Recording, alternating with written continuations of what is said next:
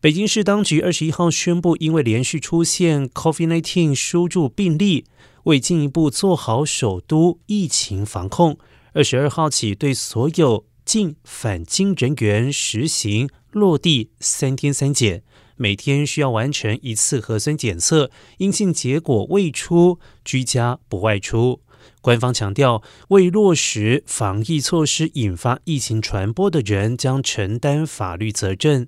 根据不完全的统计，北京这一轮疫情累计感染者约五千三百人，已经出现三名的死亡患者。北京市疾控中心副主任刘晓峰表示，北京当前疫情呈现快速上升态势，面临疫情发生以来最复杂、最严峻的防控形势，处于最关键、最吃紧的时刻。